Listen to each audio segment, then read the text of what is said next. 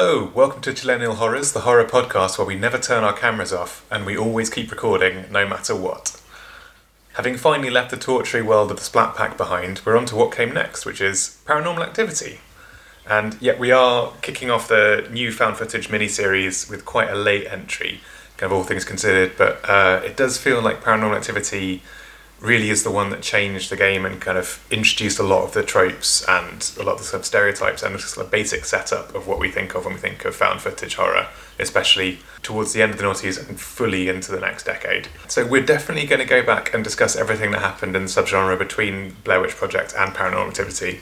But for now, uh, yeah, let's turn the camera on and go for Paranormal Activity. Um, yeah, Sarah, what's your what are your first memories of, of watching this film? So I remember seeing the trailers and really, really, really, really wanting to see it. But then um, my now husband and I went to see The Fourth Kind instead, uh, which is to this day the worst theatrically released film I've ever seen. Really? Um, like I cannot tell you how much I hated it, and so um, I was a bit like I can't do any more like found footage. I'm not going to watch Paranormal Activity. You can fuck off. So we didn't see it until it was out on DVD, I think. And then yeah, I really loved it. I like full on enjoyed how scary it was. It really scared me. It just I just like a good jump scare, and it's got quite a few of them. Mm. So yeah, happy days. How about you? Did you see it in the cinema? I also didn't see it in the cinema. Actually, I thought it was going to be one where I was yeah going to be the one, the odd one out. Uh, no, I remember it all the build up and all the online stuff because I was still very much reading a lot of the kind of online news sites and forums at that time, and there was a lot of hype around it. And I remember it playing at festivals, and I remember mm. friends seeing it as like a secret screening thing and hearing that it was good and I don't know how I missed it. I really don't. Like 2007 really should have been a time when I was going to see everything at cinema, and but I didn't. I missed it, and I saw it on DVD, and I remember enjoying it, but I do remember feeling like I definitely missed out by not seeing it at cinema. I remember thinking, with an audience, I bet this would have been a lot scarier. It's, I meant to bring the Blu-ray copy in with me because it's got a quote on the front from do you know, I think it might be Harry Knowles, where it says like the scariest at home experience or something. It's there's something about like it's the scariest thing you can watch at home, which made me think maybe most people didn't see it at the cinema because um, it didn't get its proper cinema release until 2009, right? It's like it was first kind of screening in in 2007, but I think that was kind of maybe that was yeah maybe that was the festival round, and then Blumhouse picked it up and and got it re-edited and got it in cinemas. That makes a lot more sense. That it came out in 2009 and I missed it because I was, I think I was living in Leamington Spa at that point and the cinema there is not great. So I may have just missed it to see something else. It's interesting, the, like the scariest experience you can have at home because that just made me think of Host being a, a found footage horror movie that did it did get a brief cinema re-release and I, I do I would like to see it on a big screen see what it'd mm. be like. Paranormal Activity, just because it's, it's so much about the tension. Mm of waiting to see what's going to move in the back of the frame. And I think that's it was fun watching it on my big telly now as opposed to watching it on my laptop on a DVD when I rented it. I think it's one of those that you've got to really kind of dedicate yourself to. You've got to be like, I'm putting my phone down, I'm turning the lights off, I'm just going to focus. Yeah, absolutely. Yeah, that tension. One of the things that annoys me about a lot of found footage films that follow this template is that basically nothing happens, and it feels like sometimes they're using it as an excuse for nothing happening. Yeah. And yeah, productivity obviously does, stuff does happen, and no, but I think it's miss it's. I think we'll come back to this like when we talk about other found footage movies, maybe. But I think it's misunderstanding the purpose of why you have those long stretches of nothing happening.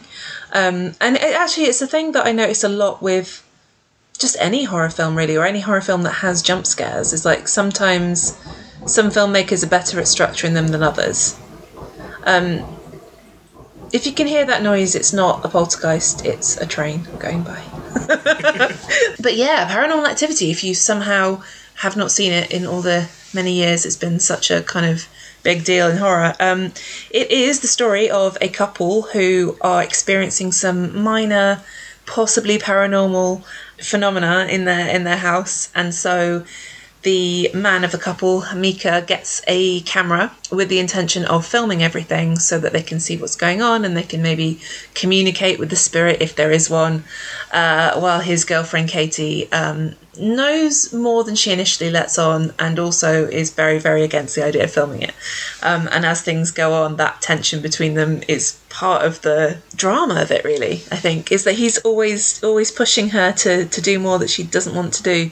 And that helps make things more dramatic. But I think, yeah, um, I think maybe the thing that really stood out for me this time is how much time it spends at the very beginning establishing that he's bought a camera, um, he's trying out the microphone. it does a lot more than maybe we need found footage films to do anymore. I guess, I mean, the Blair Witch Project does it as well when they're talking about picking up the sound guy and they're establishing they've got two cameras and all that stuff. But um, I guess, I guess 2007, or maybe it would have been filmed in 2006, whatever. That that was like, maybe it wasn't so common to have video recording capabilities. Like everybody can now. Everybody can pick up an iPhone and or whatever and just film. There's a lot of t- yeah, a lot of time spent talking about how good the camera is. I guess that's the thing, isn't it? At that time, people would have had camcorders and stuff, and uh, I had a little digitally like handheld thing. But like having like a professional quality camera, and I think what's interesting to me watching it now is that. Uh, there's so little time spent at the start establishing that there's a haunting, like because it, it picks up at the point where he's decided that they should get a camera to document it.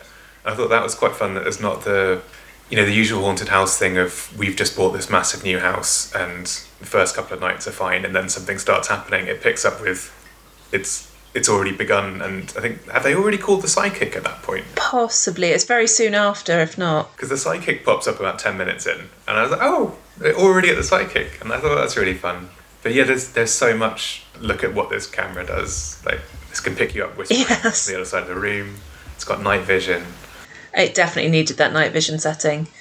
But yeah, I, I like that. I mean, I guess after this, not everybody can kind of get away with using the same the same kind of setup but there's no you know we're making a documentary about something else and we just happen to catch something on camera like it is very much like we have bought a camera in order to document this Yeah, definitely. There's no. Uh, it's not a found footage film where there's any framing. There's there's a title card at the start, which is that Paramount Pictures would like to thank the I think the local police department and the surviving members of the family or something. Uh, but there's no you know uh, talking heads explaining oh this was the worst case we ever saw or you know no one would ever have thought would happen here. it's one of those films that makes the best of its limitations in because I watched it a couple of times in the last couple of months and the way it uses limitations feel really clever the more I watch it. Like the fact that they only have one camera and the fact that it's it's either set up in a corner of a room or it's Micah holding it. Mm. So it's always basically from his perspective or a third person Yeah. perspective. And that works really nicely, I think, kind of what, knowing what happens towards the end, the fact that we never get Katie's point of view. I guess maybe it dates it a little bit, but it's also just feels like there's, there's no, you don't leave the house ever because the camera doesn't leave the house. Like it's it's as it's as the film's as like portable as the camera is. So there's not a lot of like running around holding it. Yeah, because it's massive. And I think um, one of the things Katie even says when Micah shows it to her is like, what happened to your little handheld? Like, basically, what um, I don't know if it would have been a GoPro, but I guess she sort of mimes something that I translated to being that, even though maybe it wasn't 2006. But yeah, um, he's now got this massive rig with like the light on it and the boom and everything. And like even says like, yeah, that's you're not going to be able to, be able to move around with it so much. But I, I guess yeah, it's not the point, is it? He doesn't intend to. And I like that they explain how he can afford it as well, which is that yeah, he's a day trader, and um, I think that that is included both as a plot point of like how they can afford this gigantic house that they're in, and how um, well just to just to make it clear that he's a dick. Yeah. it's an early early clue that Micah's not a nice guy is that he's a day trader. yeah, because she's an academic, but they don't really go into what she's an academic in. There's a point where she's kind of like doing trying to work. Yeah, I couldn't figure out if she was meant to be a student. I wasn't really yeah, wasn't entirely clear on what's going on there. Uh, some kind of grad student, I think maybe, but she's got textbooks. either way, they both have um, like occupations that don't require them to go out very much. So they're often in the house. So uh, this film does set up so many tropes that I just like we see over and over again. I don't even know where to start. I think the one that for me comes in like the quickest, and I don't have my notes with me, but I think it was within two minutes of the film starting, is um, that he's constantly pressuring her to be sexy on camera.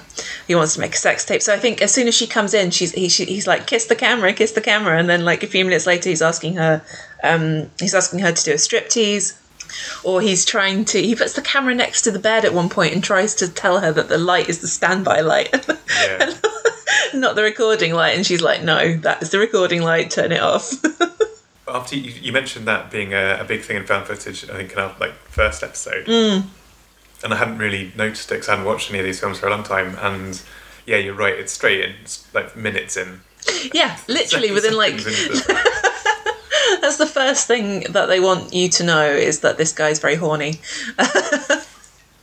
and that he will, yeah, he's very, very pressury. I, I think mm, the one I always think of is VHS for that kind of pressure, but it's it's definitely a feature of Paranormal Activity. I think it's in almost every film because you've done you've watched two and three as well, didn't you? I think it's Yeah. it's in both of those as well. yes, Um, is, yeah. three being the only one where she actually goes for it. um, yeah, so like that's that is it's just such a weird thing that like yeah, I guess as soon as you give a man a camera, he's like sex tape.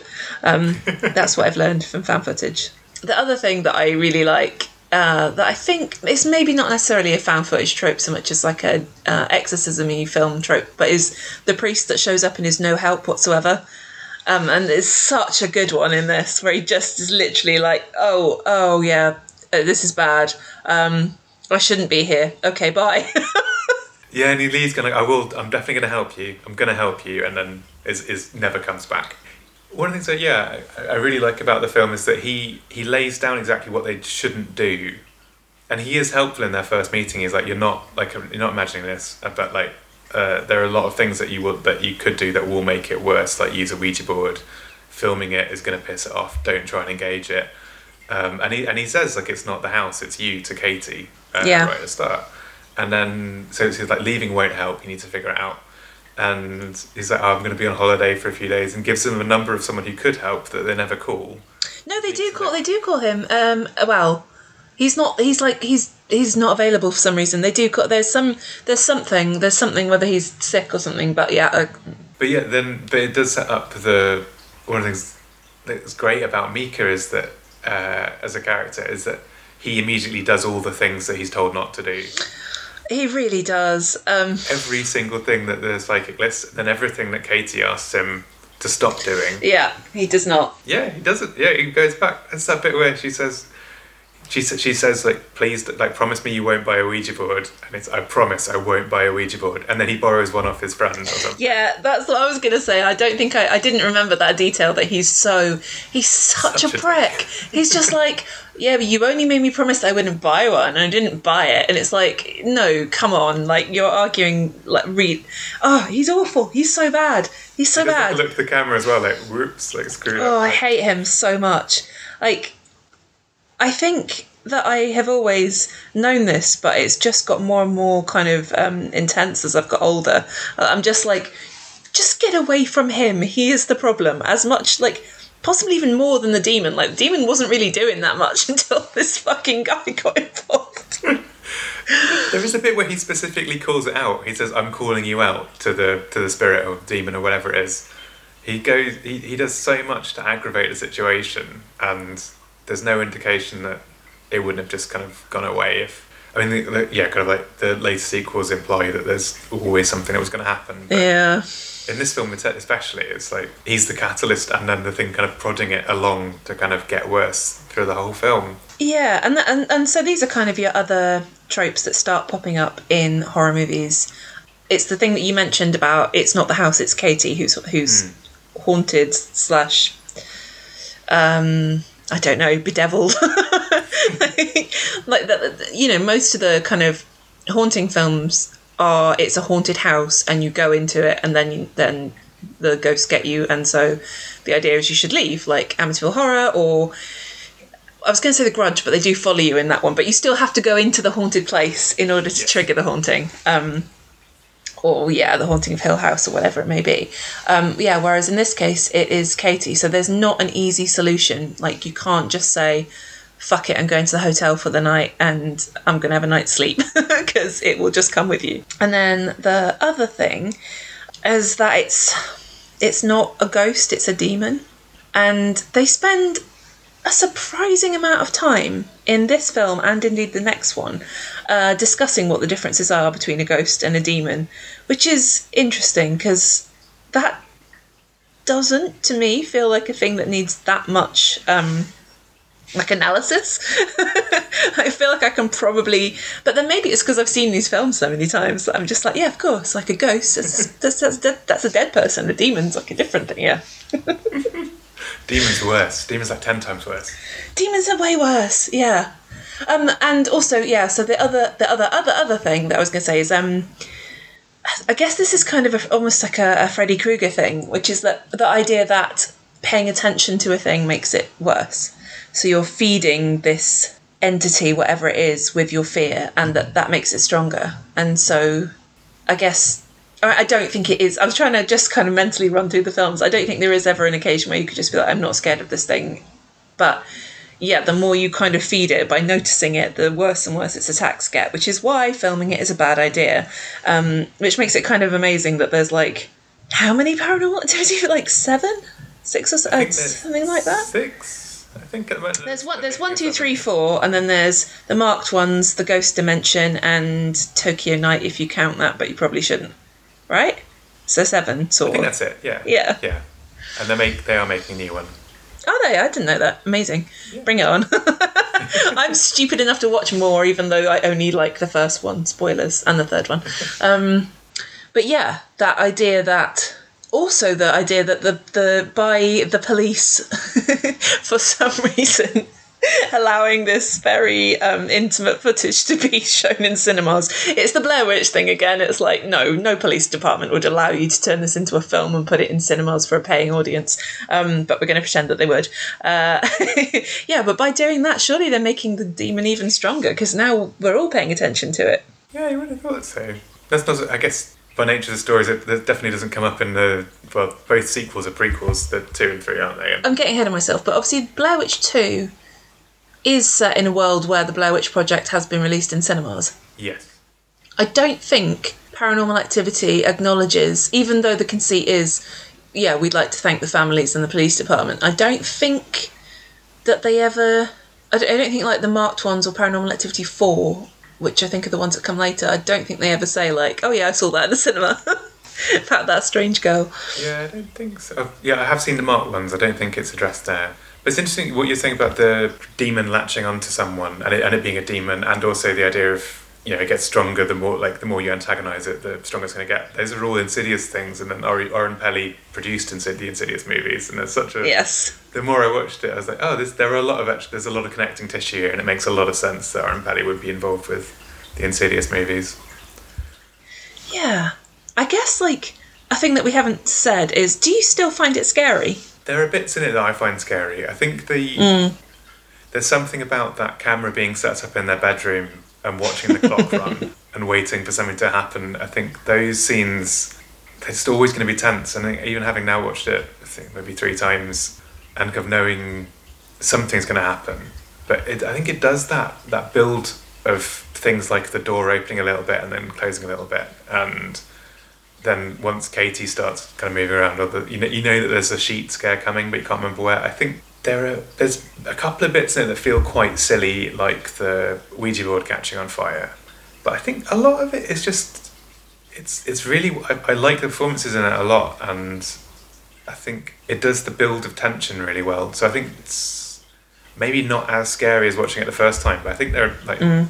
uh, when it goes for it, it's still scary. I think and it does it does that kind of hold for the hold for the jump really well. Like you know, like it's gonna come, it's gonna come, it's gonna come, and it's all of those are really well timed. I think they are. And the other the other bit that like still gives me a shiver is when they find the footprints in the baby powder, and they like uh, Micah kind of I mean, if I think about this too hard, it's going to completely fall apart. But he he lays a trap for this this thing by putting baby powder everywhere, and then in the morning they can see footsteps, but that have like only come into the room and not gone out again, which means it's still there.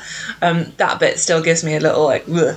I mean, I don't know why it would have footprints. Because that kind of implies that there is an invisible demon walking around like with feet like picking stuff up which it never that you sort of imagine a poltergeist as not being I know it's a demon but like that kind of poltergeist activity of throwing stuff around. You kind of or I don't imagine it as being like just a thing walking around tipping stuff over. I just assume it just kind of has the power to move things.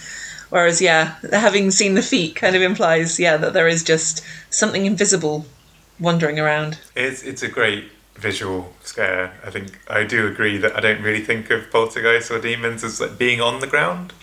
No. I don't know if they're fine necessarily, but yeah, leaving footprints unless it wants. I don't think of them as being like a freak them out. cohesive. Yeah, maybe.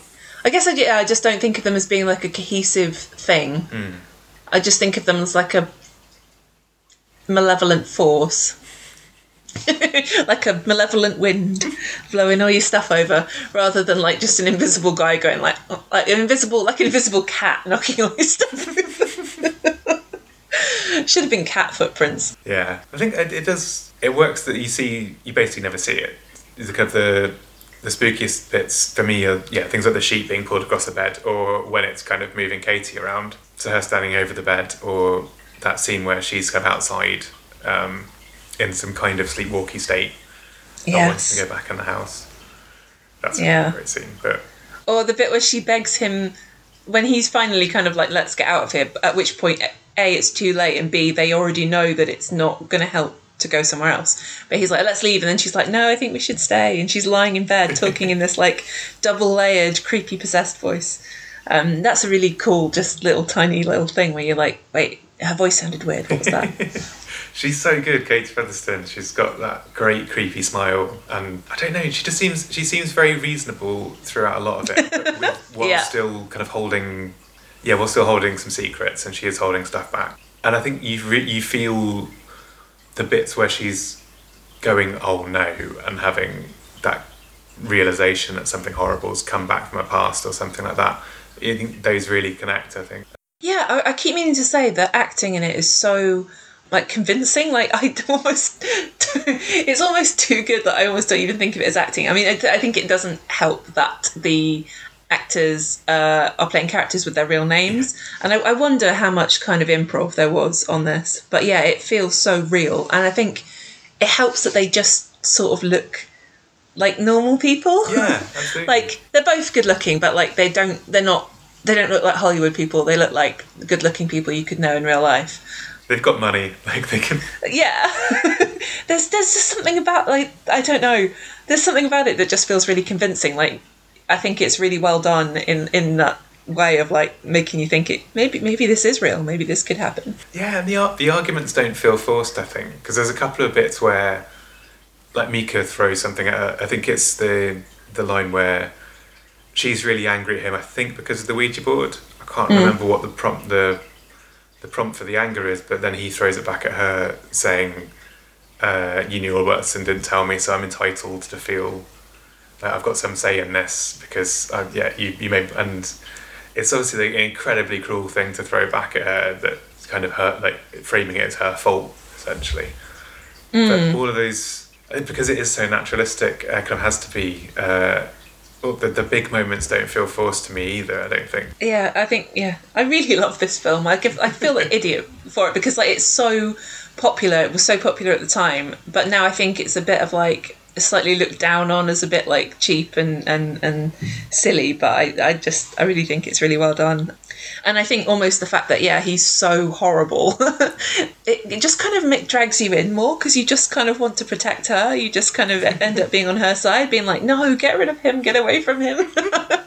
He's awful. He's completely awful, and you. I think yeah, you are hanging on to the the knowledge that he's going to get what's coming to him well, you, yeah, on a rewatch.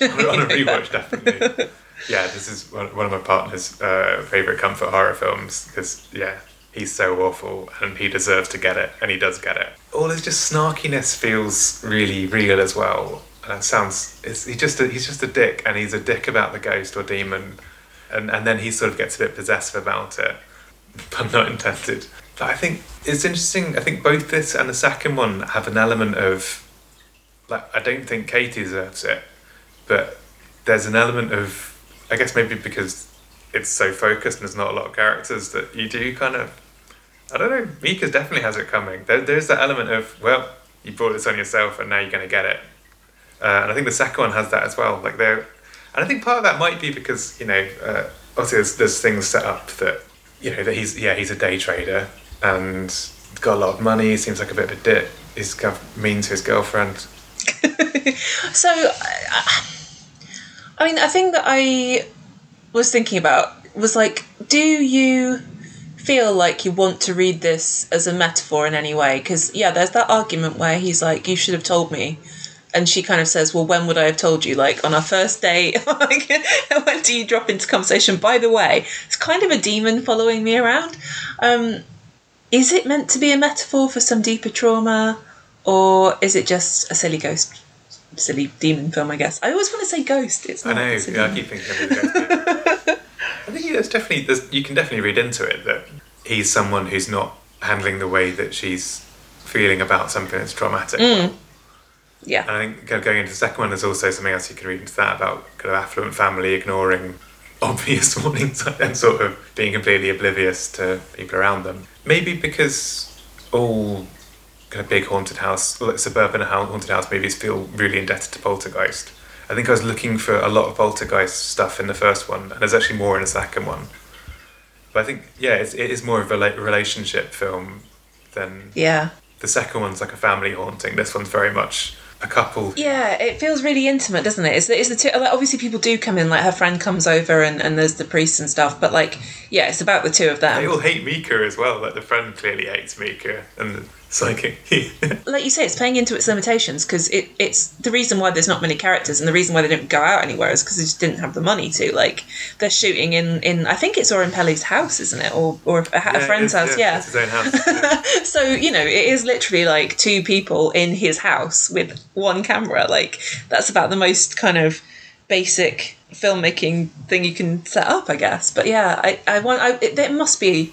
There must be a degree of like almost method acting, maybe that they're just just like yelling at each other. Because the fact that they have their their real names, I guess it is. I mean, I don't know whether that's just a Blair Witch nod. Who knows? Part of the scam of like these people really did die because look, they're not they're not characters. They're they're real people. And they never have like big like uh, yeah talk about uh, with Blair Witch like it does seem to be a thing that if you're in a found footage film that uses your real name then you probably won't get the career afterwards that you deserve. That is a shame because I feel like I would watch Katie Featherston in more things. I love her. yeah, no, she's great. she just does a really good job of being really endearing. I guess maybe yeah. Poor old Micah Sloat is probably not that much of a dick. Oh, I'm sure. Yeah, no, he's very. It's a, it's a very good performance. yeah, it's too convincing. Everyone was like, "Fuck that guy." but um, uh, before we kind of delve into the second one, like we said about how um, the kind of the haunting has already started before the film begins, so we're kind of thrown in the deep end, and then. I feel like they give you just enough mythology in this one to make it work without you needing to have any more. there's like it's there's Yeah. you know there's a bit where they do a bit of in, of research because you've always got to Google these things and um, find that there was another woman who had a similar haunting, but we don't know if there's any connection between her and Katie. There's no explanation. I think he even says at one point like, "Oh, it just seems like these things are kind of random." So I think you know you've got enough that like there's been this thing lurking throughout her life, and yeah, the more you pay attention to it, the more it gets you, and that that's kind of all you need. Yeah, I completely agree. I really liked that. Yeah, that it's it's it's some like half remembered thing from her childhood that they kind of talk about a bit, and it's oh, it's kind of obviously you know very scary and a force to be reckoned with. I think it works again like in limitations of the film. Like she doesn't want to talk about it, so when she finds that. Uh, she finds a burned photograph in the attic that couldn't possibly have got there. there's a photo of her as a kid from the house that burned down. Yeah, it, it totally it plays into the limitations by saying like, well, you know, uh, because there's a bit of explanation, but she doesn't she doesn't want to talk about it, and you can't. If you, the more you talk about it, the more powerful it's going to get. So let's not talk about it too much. But yeah, I agree. I think it's it's enough to make you feel like there is more story without you don't need it at all. I don't think. It just it makes it scarier if you have to fill in the blanks yourself. I think, like the the horror films that I tend to not like as much are the ones that really, really, really explain their mechanics. So like. I mean, I, I, I quite like Sinister, but I never find it that scary because they explain in great depth like how this demon operates, and you're like, well, I just won't do that then.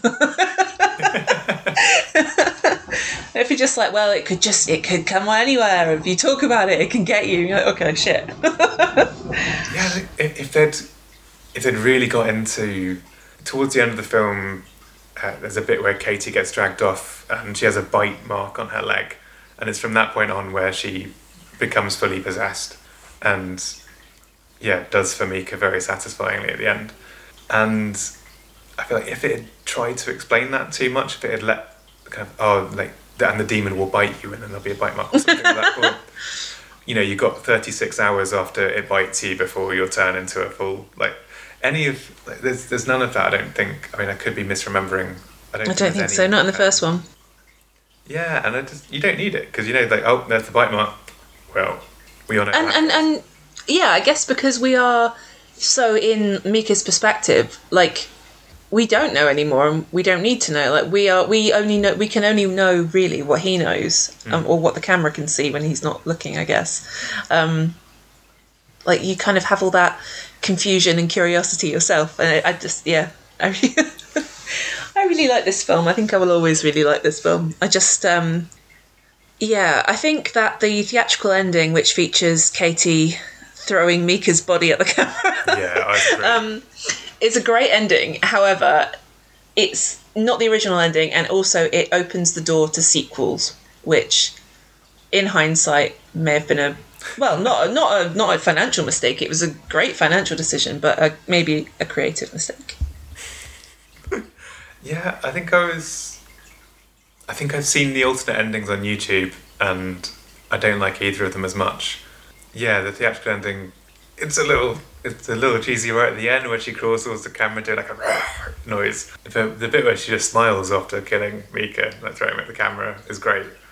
And yeah, the idea that ah, this is two endings where one where she cuts her own throat after killing Micah feels like it ruins any of the kind of interesting relationship subtext after that. And there's one I think where she kind of comes to after having killed Micah, and the cops arrive and shoot her in a panic or something.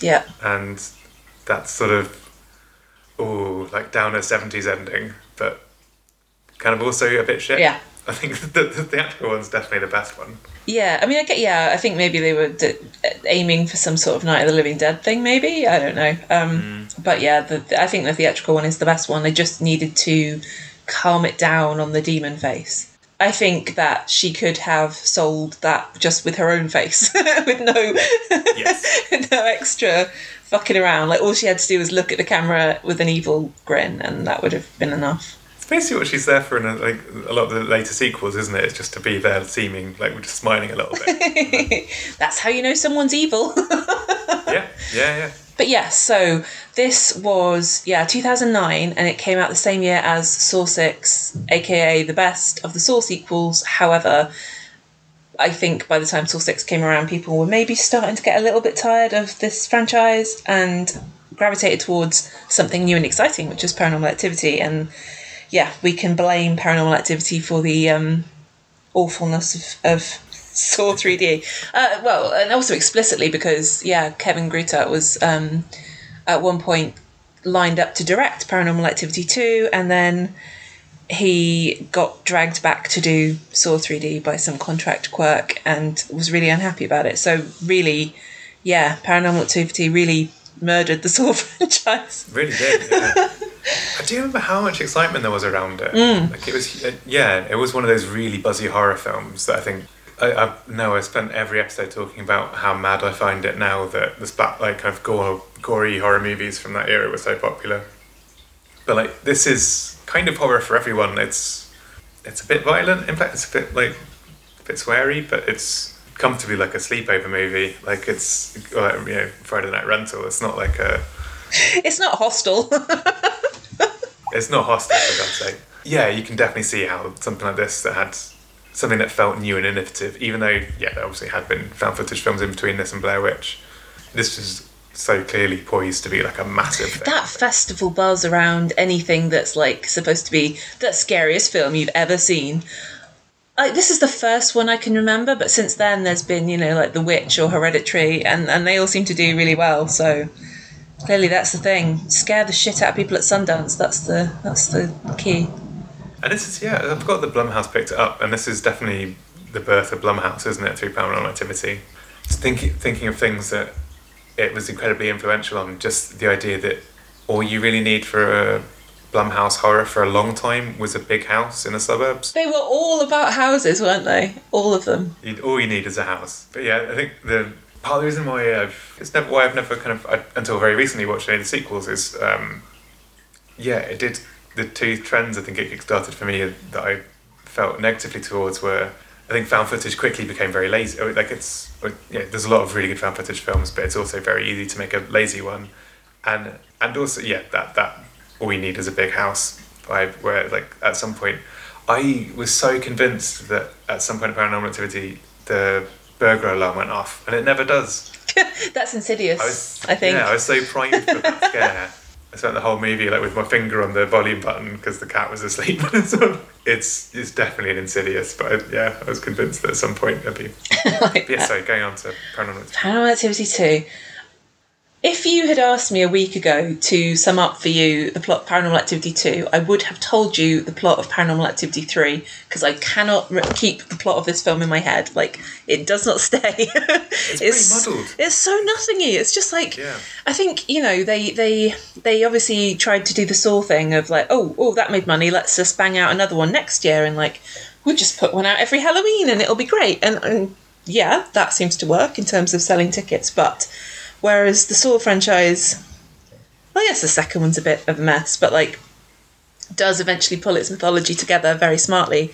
I feel like Paranormal Activity does not do that. So the plot of Paranormal Activity 2, as someone who has watched it yesterday, I could just about hang on to it, is um, it's about six months before Paranormal Activity, and something weird is happening in Katie's sister's house.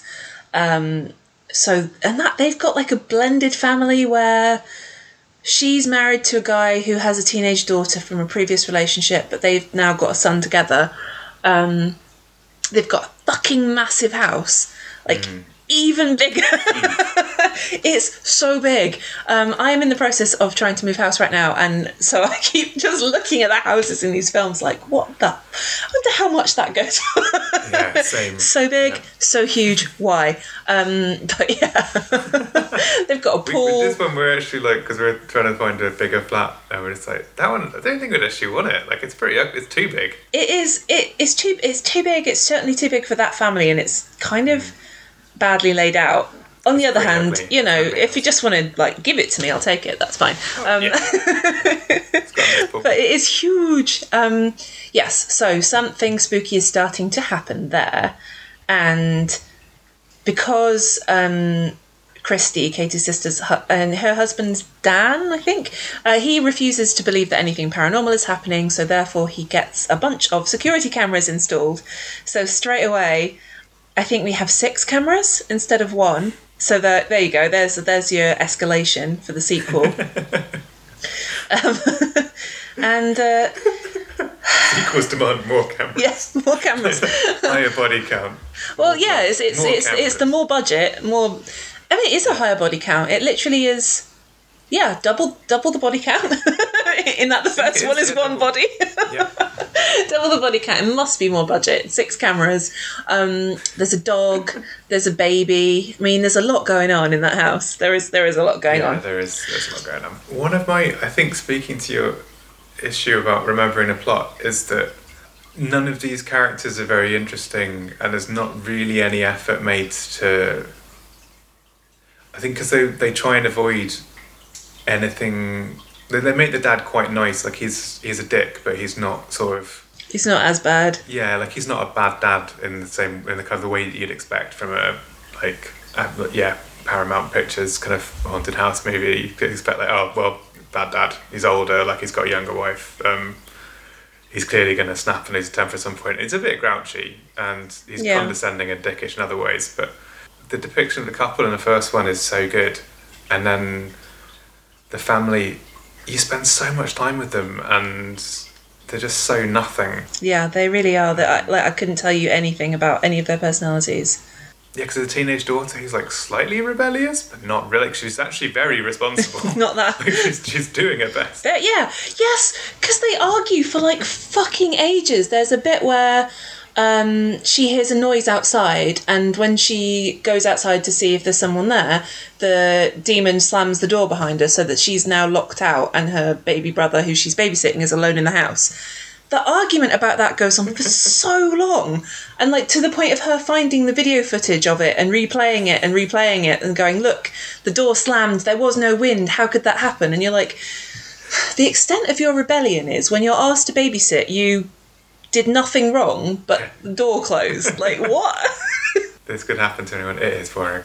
it's a different. It's a different writing and directing team. This one. Um, I wrote down their names because they're not anyone I know. Okay, so it's directed by Todd Williams and written by Christopher Landon, Michael R. Perry, and Tom Pabst. Uh, the only rec- name I recognise there is Christopher Landon, who's done some interesting things and some shit things since. But yeah, um, so is that why it's so out of control? Like, what was what did, did Oren Peli like take his paranormal activity money and go on holiday? I do respect the extent to which he seems to have abandoned it, like just uh, jumping out of the plane with a parachute and a bag of money. So, yeah, and I guess like the confusion over who was going to direct it because Todd Williams, I think is Todd Williams, isn't it? I keep wanting to say Todd Browning because that's the what he's only got one D in his name, and that's a Todd Yeah. Browning thing. he immediately could. Um, damn it, Todd. Uh, he did a drama called The Door in the Floor, which is like a John Irving thing, and then this doesn't seem to fit in previously to much of what he did. He did the um, Stephen King Cell movie with John Cusack and Samuel Jackson. That was a bit of a mess, but it does feel like there's not really any. I don't know. So many words I could use to just say what there's not any of. Like urgency, like it, there's no pace to it, but there's also no real sense of how to build the tension. I think I it doesn't really feel like there's a need for any of it to be found footage. That's what I, I think the first one uses No. the cameras so well, and this one really doesn't. They're just there. Like the like I'm trying to imagine like the the sort of the first meeting when they were like, right, we're going to do a Paranormal Activity sequel. How did they decide we're going to do a prequel, but only six months previously? So the only the only point of this film, like the only thing that it has that it adds to anything, is the discovery that it was in fact not Katie who was haunted by the demon. Haunted by a demon? whatever, bothered by the demon when she was a child, hassled, uh, irritated, pestered. It wasn't Katie who was pestered by a demon, it was her sister Christy. And the reason that Katie is now suddenly being haunted is that her horrible brother in law has decided that in order to save his son from being taken by the demon, he will pass the curse on to Katie. There's no reason for that complication. Like, there's no purpose to that whatsoever. Yeah, it only makes it more complicated, and it's not. It's rushed through in a way that makes you think it doesn't make sense. It might make sense, but the way they sort of try and like race it past you is like, oh, it's a firstborn son thing. Yes. Yeah, that's so that's that's that's the yeah, that's the expansion of the mythology is that um their teenage daughter does some googling. why do I enjoy I think it's Buffy. Like there's something about just people googling stuff about demons that delights me. But yeah, they managed to look up that uh, you can make a deal with a demon for wealth or whatever you might want, but In exchange, the demon will want your firstborn son, which is not traditionally the thing that demons take, but sure. Is it? Is it? It's not. Doesn't have to be your firstborn son. It's, No, this is the thing. It has to be. first son in the It has to be your firstborn son. However, if you happen not to have one, uh, the demon will very kindly, I think, hang on until there is a firstborn son available, or maybe just really sexist. Like, no, I don't want this daughter. I demand a son.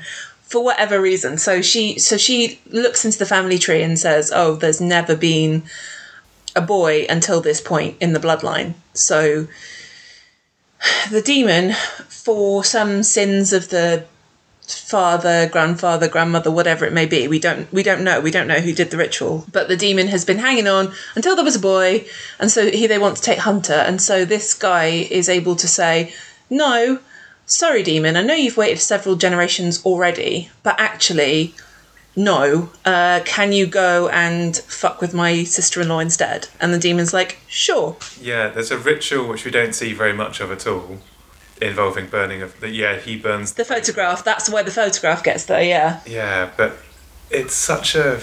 It is such a fucking mess. In the, you know, there's a there's a basement scary scene that's immediately followed by, and there's the the the kind of the cleansing of the auras and stuff, and that she won't remember any of it. But and also just thinking like I was reading that the marketing campaign was like there's something wrong with Hunter or like what's wrong with Hunter, but we there's there's barely anything wrong with Hunter at all. There's like one bit where like he levitates out of the crib because the demon's picking him up, but it's all happens. It's all happening to Christy, the, the his mum. There's no Hunter's okay. Yeah. It's really Hunter's just going after Christy. Yeah, which also makes no sense. Like, why would it hound Katie so much in the fact? Why would it have been doing that if its goal, um, really, what it should be doing is plying her with aphrodisiacs so that she will get pregnant and ideally have a male baby? Like, it, it makes absolute nonsense of everything from the second film, and from there on in, it only gets worse. Yeah, spoilers for the very end of the film, but it picks up right at the end of, of Paranormal Activity 1. Uh, Katie is possessed, and then Katie comes to their house and murders both parents and makes off with the baby. I think it does feel like so much of it is, I guess, they, they, go- to a lot of effort to make sure that Katie and Micah are in it. And that feels like that's probably maybe really important to them, that we, need to have something recognisable from the first one. But there's no there's just a lot of them talking about how the house isn't like there's nothing wrong with the, house. There's no couple of them believe it.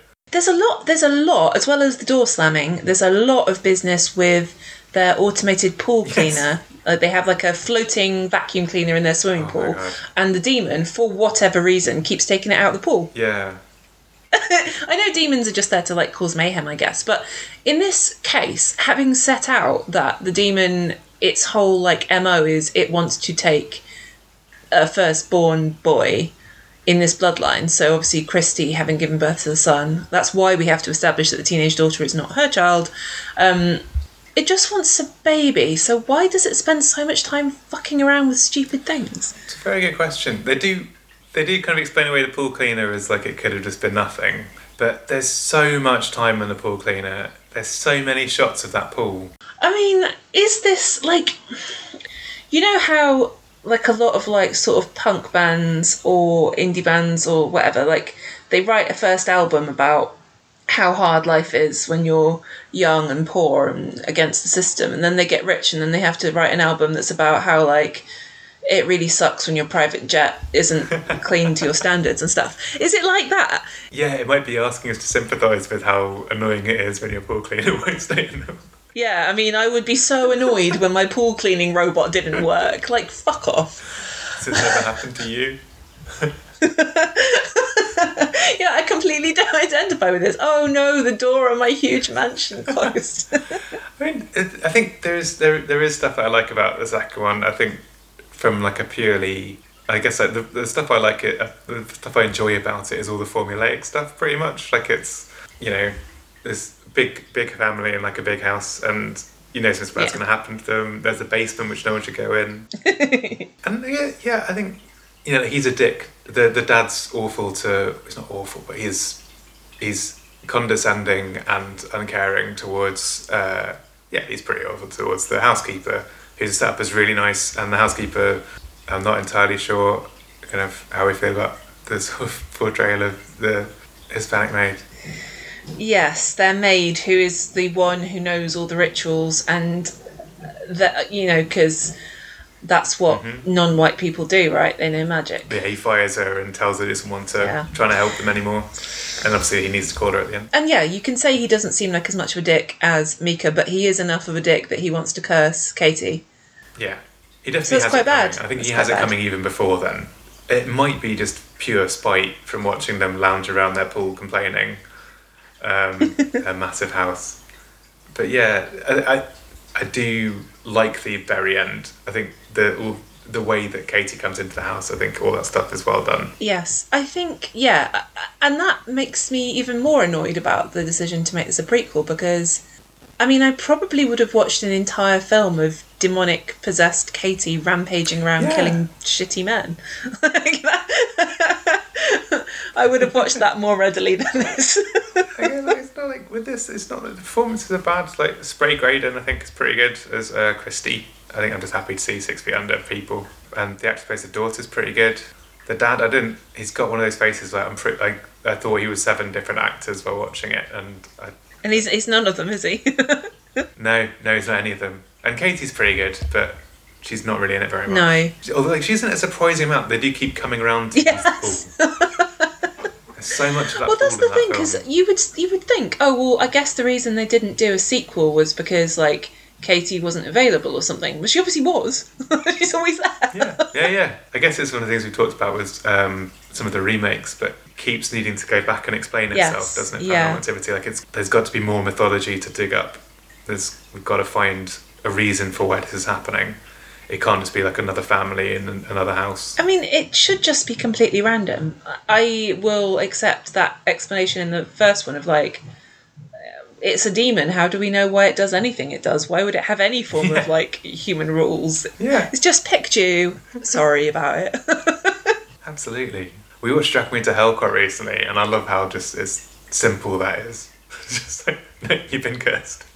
yeah, I don't know. I guess it's the it's the the way that like writing a simple story is actually more difficult than writing an incredibly convoluted one, and so the fact that this has got three writers credited, you know, they all seem to be pulling in different directions, and and and where we've ended up in is just somewhere really boring with rich people complaining about their robots.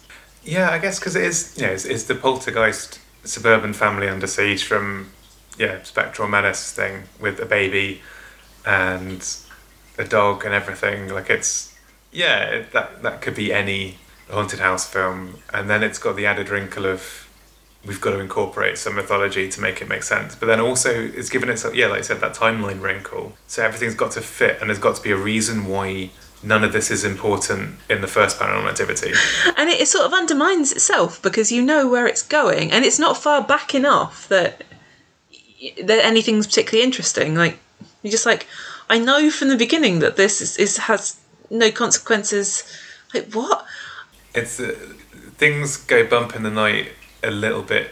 There's like in smaller in small increments, getting slightly bigger, and it feels like it's two hours long, but it is only ninety minutes. It feels so long, and and that's to your point about how Oren Peli is pretty good at pacing a jump scare because I was going to say Todd Browning now. Todd Williams um, clearly isn't as good because they just don't land in this one. no, there's like one or two shots that are like quite nicely cut before the bad thing happens. So after Christie's been possessed, there's a bit where the daughter is it Ali? I think so. the teenage daughter. Yeah, Ali goes to check on Hunter, and she and Chrissy's in there, but clearly not right. And she picks up Hunter, and Chris disappears and like shouts her to put down. It cuts just before something horrible happens. So I remember thinking that's quite nicely done, where you see enough to know that things have really gone bad. But Yeah. yeah, there's none of the none of the actual jump scares. Like there's the uh, the pots and pans on the island, the kitchen island thing. Oh no, you're really elaborate copper pots that you've got on this elaborate hanging device above your perfect kitchen island fell down. Why don't you put them in the fucking cupboard like everyone else? That does also uh, give us the explanation of, of the Dan tries like so maybe you put it on wrong. Yes, it's like maybe the fact that it fell down twice suggests that you put it up wrong. It's like uh, kind of kind of has a point, I suppose. There's like one or two bits that are quite nicely done, and the dog's good. Yeah, and I'm glad the dog's okay. Yes, yeah, they do. They do establish that the dog's fine and is safely at the vets when all the shit kicks off. Like it just, it, like yeah, like like we said, it kind of gets good right at the very end, and then When Katie shows up. of like, well, what was? Yeah, Yeah, I can't find. I, it's weird because I I still really enjoyed the first one, and this one just have no love for it at all. I didn't, I didn't like hate watching it. I think I just I find I find it quite slow and It's just quite boring. yeah. And then we watched the third one last night, which my partner hadn't seen either, and I really enjoyed it. And I think I know it's, it's post noughties, but like that's so much more inventive, and the characters are so much better, and it's doing so much more with the cameras. It just made Yes. me think, see how little two does with with being found footage. It just has cameras set up, so many cameras that it might might as well not be found footage at all. There's no reason for any of them. Oh, but the the the um, Paranormal Activity three has that amazing fan shot. That's my favorite. Yeah, the- That's yeah, my favorite jump scare in the entire franchise. Actually, I think there's a bit where, yeah, um, the guy's trying to cut to trying to figure out a way that he can mount the camera such that it can cover the entire living room, but the living room's massive because obviously. Um, so he mounts the camera on top of a sort of broken um, oscillating fan so that the camera is very slowly moving back and forth and back and forth. Um, and is it a babysitter? I haven't rewatched i didn't rewatch three. Babysitter, yeah and it yeah. kind of pans back so you like you feel something's creeping up on her but because of the way the camera is moving like you have to wait for it to go all the way back again um, it's just it's really really lovely bit of pacing i really enjoy that Yeah, that was so well done. I wasn't ready for that. Yeah, and th- yeah, three's full of that. Three's got some really like excellent usage of, of, of making making the found like making the handheld and making the found footage stuff work for the film. Mm. That that do you know what that I, I hadn't ever figured that out, but you are absolutely right that the problem with two is nobody's holding the camera. It's just there in the Yeah, corner. sometimes it's the dad, and then sometimes it's Whereas in the first one it's Micah, and in the third one it's oh I've Yeah. forgotten his name, but the Oh, sort of just watched it. s- stepdad Dennis. figure. Yes. Oh, poor Dennis. Poor Dennis. Um, poor Dennis so he gets. That's the other thing I noticed is that Paranormal Activity, um, the demon drags Katie down the hallway, but just sort of like grabs her foot and pulls her. Um, obviously, it's invisible, but so you just see a woman with a leg in the air. sort of disappearing down the corridor. But like in Paranormal Activity 2, there's a bit where Christy is being pulled down the stairs by the demon. It proper like throws her about. Yeah, um, violent, it yeah. starts to look quite fake. I think that bit. She's flying around all over the place. Obviously, it's it's yeah. You've got to make this bigger and scarier, which is weird because actually, because by going backwards all the time, the demon is getting less and less powerful as it goes on. It's very weird. Um, but yeah, the the yeah, the nasty back snapping thing is. bleh. Yeah, that was great. Really enjoyed that. Did he have it coming? Is he's not as bad as the other guys, is he? No, he's quite nice. I don't think Dennis has it coming, but I think I guess I think three has uh, the fact that people are behind it all a lot more. Uh, so it's the it's the horrible grandma. In, Yes. Um, the third one, who's got her coven of witches that are. I think, but again, like it, it rushes towards an ending in the third one, and it's relying on you not trying to think about too much about how they're going to make the curse work. The curse, the curse does not work, and the more they explain it, the more nonsensical it becomes until the ghost dimension, which is just absolute load of fucking nonsense. Yeah, I, I know nothing about the ghost dimension. It has it has a ghost cam at one point, so you can see the ghost. Um, who's just like kind of some floating blobs. Um, it has a whole bit about. Now this is just like this is just me being a fucking nerd, but like there's a whole bit about the ghost. The demon symbol is kind of a triangle with a circle in the middle, and the child in Ghost Dimension, I think it's a little girl, has a little teepee in the corner with a round window in it, and I'm like, well, that right there, there's there's a demon symbol over there. Like you're gonna do something with that, right? Nope.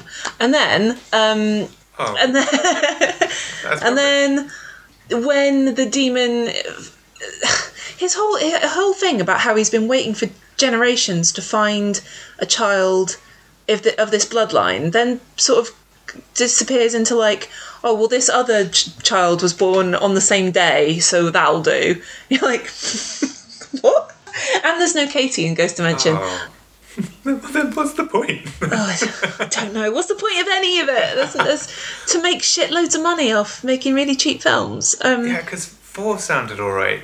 Because I think partly because three was good and I really enjoyed it. Now I'm like, oh, maybe we should keep going. I wouldn't. And four, Four, four's the one that even Jason Blum says was a mistake. oh, Yeah. wow. And then there's uh, Paranormal Activity Tokyo Night, the unofficial Japanese all you sequel. need to know. Sorry. You what? Sorry. That's all you need to know. Yeah, Jason. Uh, we made a mistake. um, Jason yeah, like the Japanese one is notable mainly because it also kills off Katie, much like the two um, alternate endings, because it's about a girl who.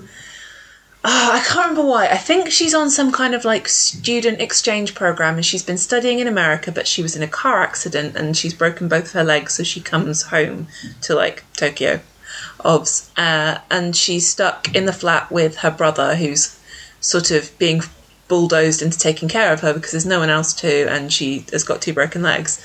Um, and they make a really big deal out of a bit where I mean, in true paranormal activity style, where nothing has really happened, um, but some salt was moved around, and that's really bad. And then they sort of reveal that the reason why she's got two broken legs is that she was in a car accident where the other person died. and the other person is Katie. and, like, the demon is therefore transferred over to her, but, like, she seems to have no remorse about this. It's like, wait, what? You killed someone? but what about that salt, though? That, I mean, like, I don't even know why they had the audacity to do that. In a way, it's like that's a bit. You know, you're never. You know, this is never going to be acknowledged as canon because it doesn't make sense now. Ballsy. Where's it like? I mean, the I remember I covered the the Marked Ones, and I remember like I think just asking like, is it going to be okay? Because I've not seen two or three, And they were like, "Yeah, it's not connected and they were all." like, yeah, it's not connected at all, and then it is. Connected. And it is, yeah. They made such a big deal out of that, I think, because uh, Paranormal Activity as a franchise ran out of steam so much faster than Saw. And so they had to be like, uh, uh, yeah. Because the Marked Ones is also the first one that came out not at Halloween, isn't it? It came out on New Year's right, Day. Because I remember, because it was the first film I saw. Or maybe it came out like Boxing Day. I saw it on the 1st of January, being like, woo, first film in the cinema of the year. Uh, and it was bad. But yes, it does link back in a way that then adds like fucking time travel. And you're like, what? Yeah, yeah, time travel. Why would you do that? It was baffling. I remember I did I did quite enjoy it actually. I think partly because I'd heard about how like brutally boring some of the Paranormal Activity sequels were. So I was like, oh, it's not boring. I think I kind of got into it, and uh, but then I remember the ending, being like, oh, was this is this picking up where one of them left off? Because there was something there were like these witches who were getting shot, like had to like shotgun the witches, and then there's Katie, and I was like, I recognise her. But uh, yeah, I remember being quite confused. Yeah, it's someone good doing. I think it's William Eubank who uh, is doing the new Paranormal Activity. Is it a, a sequel or a spin off or a. They're keeping it under wraps. I think. I remember I did read something recently where Jason Blum said it wasn't like their idea to do another one, but uh, Paramount really wanted one. So Oh. okay. Um, Okay, so it, maybe it'll be. Is Christopher Landon did wrote so many of them. Yeah. sequels, and then he moved on to Happy Death Day and Yeah. Freaky and stuff. So I guess he doesn't really want to go back and It's weird that Happy Death Day is so good, considering. But he wrote, he did. He wrote three by himself. Oh, okay. Well, that's good too. So yeah, maybe the problem is is trying to write a very simple ghost story by committee. It's just not not the way. Also, apparently there is a much in the same way as there are alternate endings to the first one. Apparently, there's a whole separate cut of Paranormal Activity three where uh, all the stuff from the trailer is in there. Because I remember the trailer was a lot of um like was it the kids playing Bloody Mary or something? There was a lot of like more jump scares in the trailer that turned out not to be in the film, and people were really annoyed about it. The Bloody Mary scene that's in there is good. It's the uh, Katie and um, the stepdad's kind of slightly dumb friend who agrees to play Bloody Mary with her, even though he already knows that there's a ghost in the house. There is something so fun about that one though, just because in order to be able to do an you know, they have to use VHS tapes to record stuff on and there's just something really fun about it. Yeah, like he has to go out and buy more tapes, and it's that's a setup for um, mum's mum to to say like, oh, it's, he's doing it on your credit card. And then she does she does drop in the um, like you should have more kids. Like you, I know you always wanted a boy. Yes. Oh. But yeah, that that's the demon should really be pushing for I mean maybe that's maybe maybe that in fact I've been criticizing the paranormal activity franchise for always having sleazy men trying to get their women to make a sex tape but maybe that's the demon's influence maybe the demon makes all these guys really horny because it really wants them to the woman to have a um, boy child I think there's no retconning because that's not mentioned at all in the first one. It's not you're true that's true that is true that is outright retconning i'm just writing fanfic just writing paranormal activity fanfic right now um yeah trying to fix it because i think yeah i just really like the first one and i sort of wish i could forget ever having seen any of the others Yeah, it does feel like it was such a good opportunity. Like, it's weird how the franchise isn't better. I guess is what I'm thinking. It's because it's such a it's such a clear template to hand on to someone. Like, even if you you just be like, oh, okay, we don't even have to have Katie really necessarily because she's just she's missing. There's no and there's no lingering mysteries apart from where is Katie. It's well there also there was yeah th- there's no reason for any prequels. There's actually no reason. There's no reason for them to be tied in together at all. Uh, Like they could, it could just be like an anthology thing, and then you can just put in a little Katie crossover somewhere. But like it's otherwise, it's just about someone else being pestered. Trying to remember the verb we decided on. I mean, I don't. I didn't make however many millions this film franchise has made. So what do I know?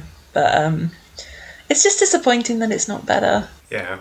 Three's good though. Yeah, three's. I, I really enjoyed three. So yeah, lots of people on Twitter. Everyone was just saying like, yeah, watch three. Three's a good one.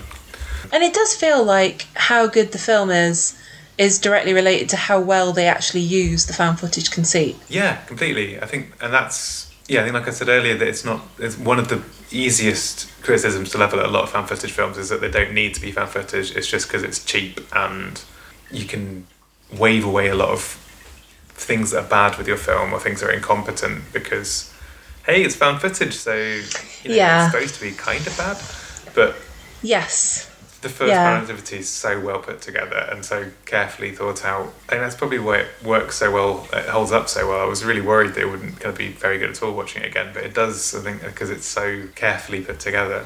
Yeah, it's whether you've had an idea that is a story that needs to be told through found footage mm. or whether you wanted to make a film and that's all you thought you had the money for. Yeah, In conclusion. yeah. And I guess yeah, it's, it's put well timed where a lot of people had like home surveillance stuff that were like, oh, we can we can like put cameras in our living rooms and stuff so we can see what happens at night. Um, all that business. I know, I sort of want to put a camera on my cat. like strap a night vision camera to her and see what she gets up to. Yeah. That'll probably be horrifying all by itself without any paranormal. I think things. you don't want to know how much time it probably spends staring at you while you're asleep. We wake up enough because Mallow's like our cat's just sitting, kind of just breathing on us. Wow. He's only got four teeth, so there's a lot of heavy, heavy exhaling. Oh, poor Mallow. Soraya, like I don't, I don't think she spends any time quietly looking at us. I think, like, I- I still get woken up at three a.m. with her jumping on my head or jumping on our legs or just trying to walk across the bed, but being like, "What are these strange lumps under the duvet? What's happening here?" Yeah, I guess it was just like yeah, huge success, and it definitely did set off a whole load of imitators and stuff like that. I think, yeah, obviously, yeah, set off Blumhouse as being uh, home of low budget horror movies that can be huge. Which has just kind of re reconfigured the entire. I was going to say horror film industry, probably film industry, full stop.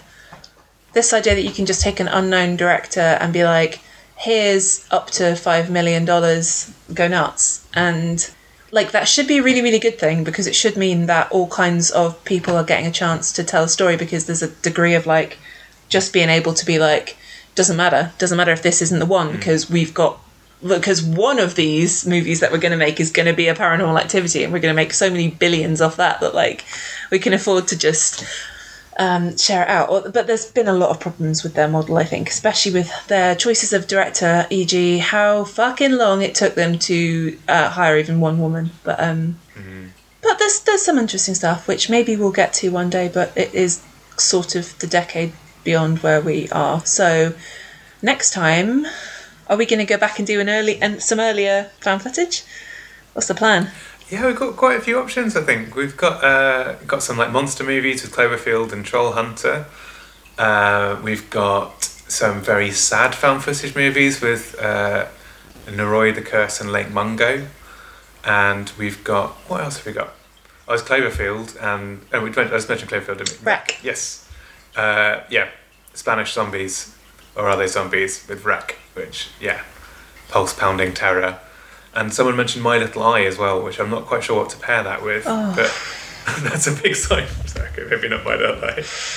Abject misery. I really hate that film, and like, it's going to really upset me if we cover that because I've definitely got rid of my DVD. maybe, it's, uh, maybe it'll be like turn out to be on Shudder or something. It's interesting. I think because I, I thought there were way more of the naughties than there actually were, and looking at it, I think even though we're going to cheat by doing a couple of 2010 ones, uh, yeah, but like Troll Hunter and possibly Love Sexism, and uh, but it's interesting that it does, even after Paranormal Activity, like it does, the wheels like start turning towards the end of the decade, but the tens is really where found footage kind of booms. well, because Paranormal Activity, yeah, was only two only kind of hit in two thousand nine, so yeah. But Cloverfield, that'll be Yeah. fun to revisit. I hope. I think it'd be good. I'm really excited about Troll Hunter. I've not seen that in ages. I don't think I've seen I it don't since I think I saw it in have the either. cinema, but yeah, exciting. In the meantime, you can follow us at Chillennial H Pod on Twitter, or I am at Sarah Dobbs. And I'm at Jonathan Hatfull. And uh, yeah, tell us about your thoughts on paranormal activity.